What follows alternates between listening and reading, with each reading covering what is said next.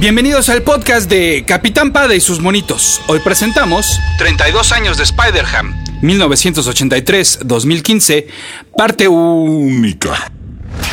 Este es el original Puerco Araña. Escuchas. Escuchas un podcast de Dixo.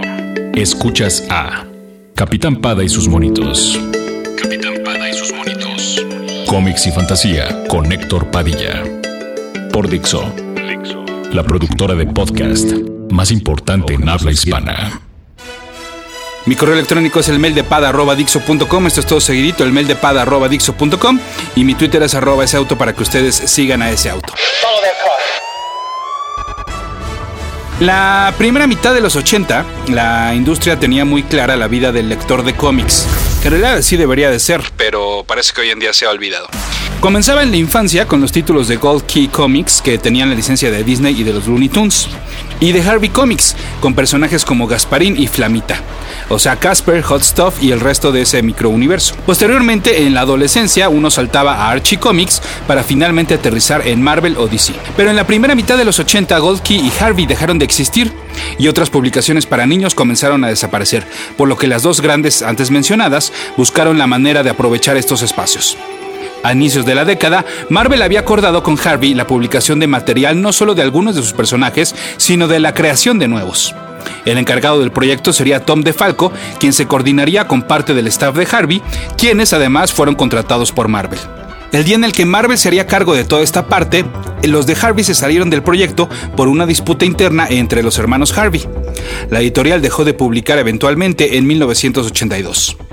Como verán entonces el proyecto ya estaba lo suficientemente avanzado, además de que Marvel ya había realizado cómics para niños con personajes como los Pitufos, los Starriors y por supuesto G.I. Joe y los Transformers. Estos dos últimos se quedaron bajo el sello de Marvel, pero el resto del material que estaba listo se lanzó bajo el subsello Star Comics, el primero de Marvel para un público infantil y de hecho el segundo como tal de la editorial. El primero habría sido Epic Comics, creado en 1982. Las primeras historietas que salieron como Star Comics fue el número uno de tres de la adaptación de la película The Muppets Take Manhattan en julio de 1984. Nótese que esto fue antes inclusive de que los Muppets le pertenecieran a Disney. Sin embargo, fue hasta cinco meses después que llegó en realidad la primera camada de publicaciones de Star Comics. Heathcliff, Fraggle Rock, Planet Terry y Strawberry Shortcake fueron los primeros. Los Ewoks, Get Along Gang, Muppet Babies, Royal Roy, Top Dog y Wally the Wizard le siguieron después. Como verán, se trataban de más títulos basados en los personajes de Jim Henson y de otros personajes que nacieron en otros medios. Planetary, Top Dog, Wally the Wizard y Royal Roy eran esas creaciones que se habían realizado para Harvey. Y es que sobre todo, pues justamente en el caso de Planetary y Wally the Wizard, y además de Royal Roy, no se podía negar la influencia, pues el diseño de personajes era muy similar a los ya establecidos, es decir, a Gasparín, a Flamita y a Wendy la Bruja. Bueno, tan es así que el primero en recibir la guillotina fue Royal Roy, pues Harvey ah, demandó a Star Comics por ser una copia de Richie Rich, de Ricky Ricón. O sea que si ya no publicaban, pero ahí estaban dando lata. Así entonces Royal Roy solo duró seis números, mientras que Pícaro fue el título de Star Comics que más duró. Me refiero a Heathcliff, algo que quizás en México nos parezca increíble, ya que nunca ha gozado de mucha popularidad, ni cercano, por ejemplo, al otro famoso gato naranja, es decir, Garfield. Por otra parte, además de esos primeros títulos, luego llegaron los cariñositos, que aun cuando se terminó el sello Star Comics, siguieron bajo el sello de Marvel, y también Droids, basados en la caricatura de R2D2 y de C3PO. A la lista se le sumaron Chuck Norris Karate Commandos, El Conde Pátula, Los Defensores de la Tierra, Los Pequeños Picapiedra, He-Man y los Amos del Universo, Los Silverhawks, Los Thundercats y bueno, solo por mencionar de los más conocidos. Bueno, todo eso está bien padre, ¿verdad? Pero ¿qué tiene que ver con este podcast? Bueno, pues que dentro de la primera camada de Star Comics realicé una omisión a propósito. El título Peter Porker de Spectacular Spider-Ham. Pero para ello necesito regresarme unos años antes. Como ya se habrán dado cuenta, si han escuchado los más recientes podcasts de Capitán Pa y sus monitos, pues en esta década, en la década de los 80, a Marvel le gustaba divertirse. Y en agosto de 1983 había sacado el especial de un solo número llamado Marvel Tales, Tales de colas en una franca parodia del título que se dedicaba a reimprimir las aventuras de El Hombre Araña, Marvel Tales, del cual ya les había platicado. Bueno, pues en este one shot, el escritor Tom DeFalco y el dibujante Mark Armstrong presentaron la primera historia de Peter Porker de Spectacular Spider-Ham. Pero no solo se trataba de una versión porcina del Hombre Araña, sino que también debutaron el Capitán Americat y el Hulk Bunny. Esto en la historia principal, porque en la segunda, el escritor y dibujante Steven Mellor presentó al Goose Rider. Este número entonces sentó las bases para lo que sería retomado en enero de 1985, cuando se le dio una serie bimensual a este universo de animales chistosos. En el número 1, Spider-Ham se enfrentó al Doctor Doom, y para el 2 se retomó la idea de las historias cortas, en las cuales no eh, veríamos una principal con Peter Benjamin Porker y eh, otras cortitas de menos páginas, donde ahí eh, aparecieron personajes como Xbox, Iron Mouse para el número 3, Dear Devil, Los Fantastic Four y Ant Ant, o sea, la hormiga hormiga, entre muchos otros más. Por supuesto, Spider-Man, por su parte, tenía eh, su galería de villanos basados en los de Spider-Man, como el Bullfrog, The Buzzard, Hoxilla y el Kingpig.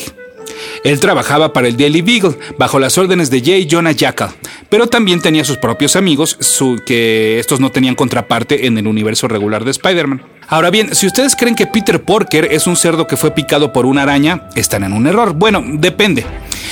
Resulta ser que Peter era una araña que vivía en el laboratorio de May Porker, una científica que había creado la primera secadora de pelo atómica, con la cual quería revolucionar la industria del cuidado de pelo. Al estar experimentando con el invento y tener el pelo mojado, May quedó irradiada de energía y enloquecida mordió a Peter, quien se transformó en un cerdo pero conservando sus propiedades arácnidas, como se explica en el número 15 de Peter Porker de Spectacular Spider-Ham con fecha de portada de mayo de 1987. El puerquito decidió adoptar el apellido Porker en honor a su creadora, May, quien además quedó medio loca y entonces ahora se creía la tía de la otra araña. En este número que ya les mencionaba, además aparecieron Mary Jane Water Buffalo, Flash Tomcat y Liz Alicat.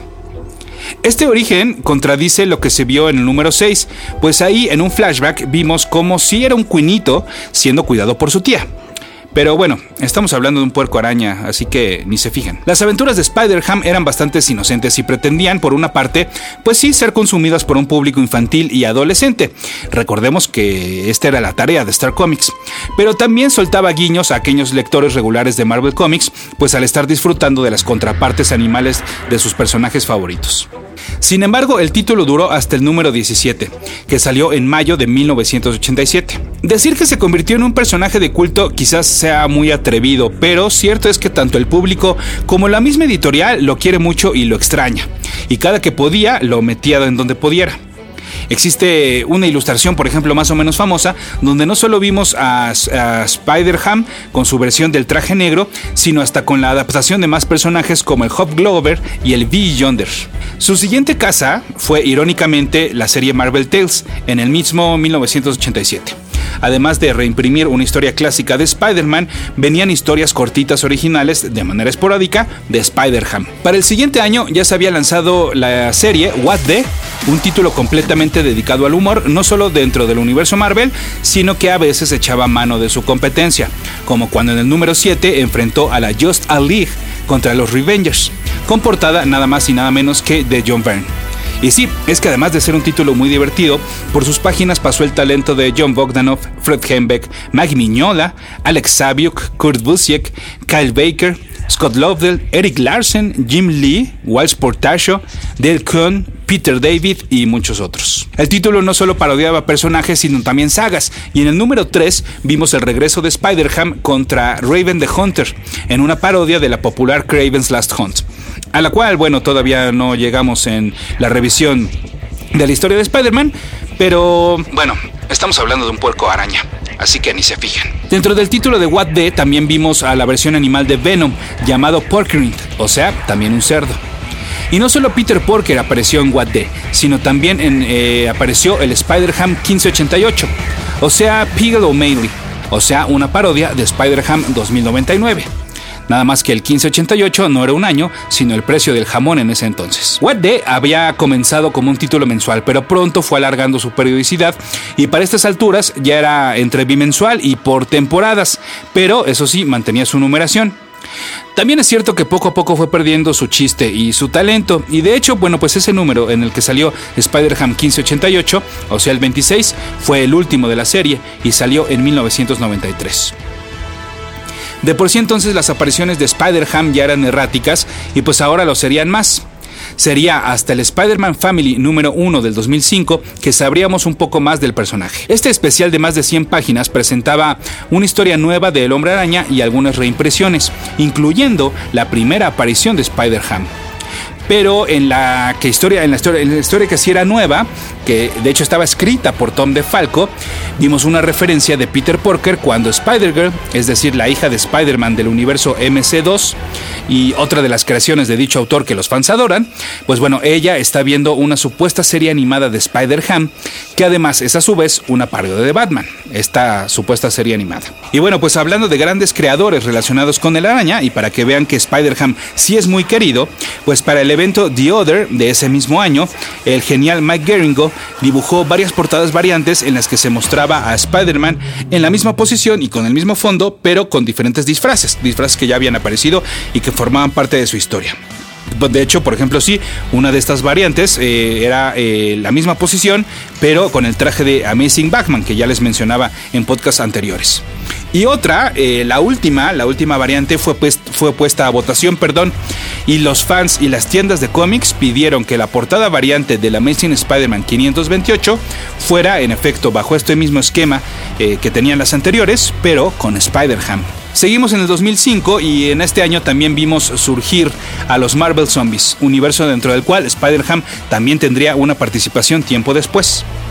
Mientras que en el 2007 salió el especial Ultimate Civil War Spider-Ham, con el guion de J. Michael Straczynski. En este número, la continuidad de la poca o mucha historia que sabemos de Peter Porker no fue respetada, pero sería hasta el 2009 cuando sería completamente alterada. Y es que eh, estos especiales de apellido Family volvieron a resurgir, pero ahora como Amazing Spider-Man Family. Y fue en los números 4 y 5 cuando Tom DeFalco regresó a escribir al personaje que había creado, pero además a unirlo con otra ya mencionada. Sí, vimos entonces a la Sweeney Girl, la hija futura de Spider-Ham, hasta con traje negro y toda la cosa. En estas historias no solo volvimos a la versión original de su origen en un flashback, en la cual era un cerdo picado por una araña radioactiva, sino que además Mary Jane Water Buffalo ahora era Mary Jane Watson y en lugar de un búfalo mojado es una grulla. No fue el único personaje del universo de Spider-Man que sería modificado a partir de este momento, pero primero tenía que hacer una aparición con los X-Babies en la miniserie basada en estas versiones de los mutantes que salió entre el 2009 y el 2010, año que representaba pues el 25 aniversario de Spider-Ham. Si las cuentas no les salen es que tomaron en cuenta la salida del número uno de la serie regular y no necesariamente de la primera aparición en aquel Marvel Tales que ya les mencionaba.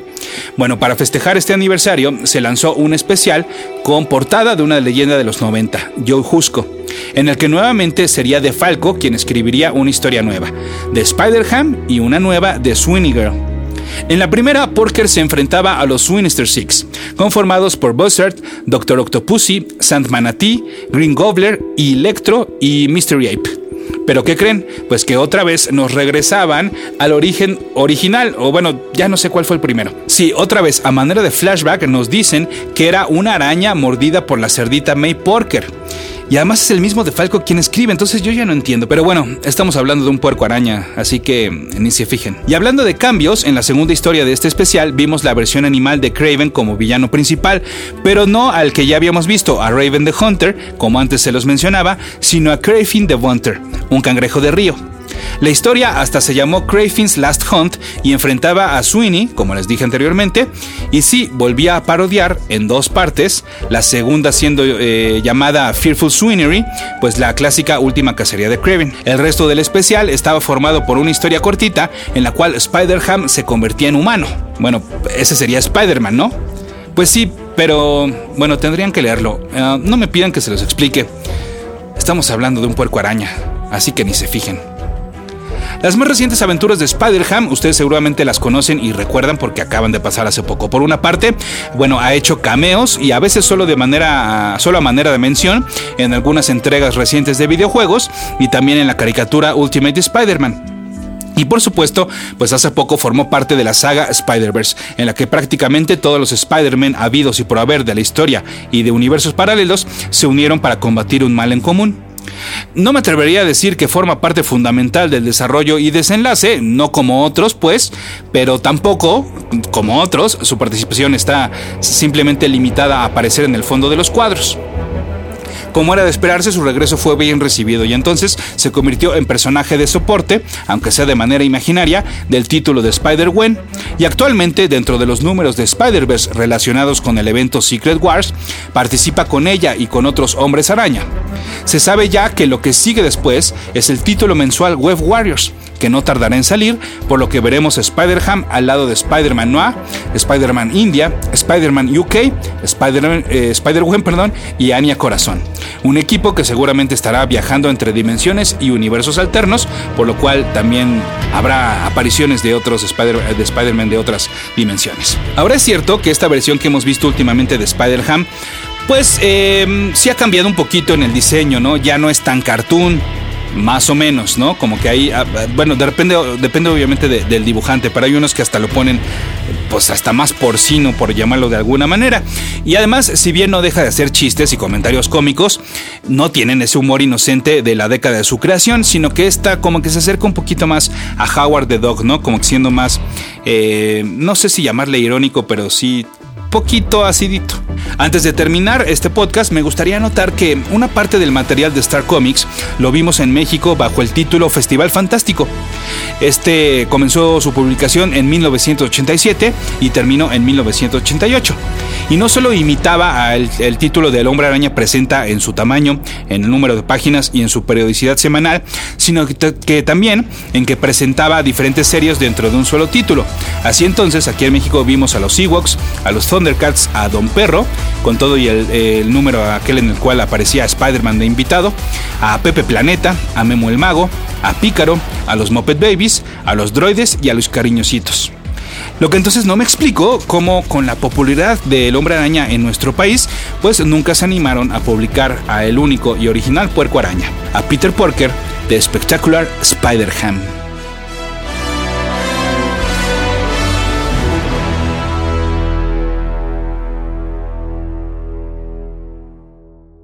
Dixo presentó Capitán Pada y sus monitos.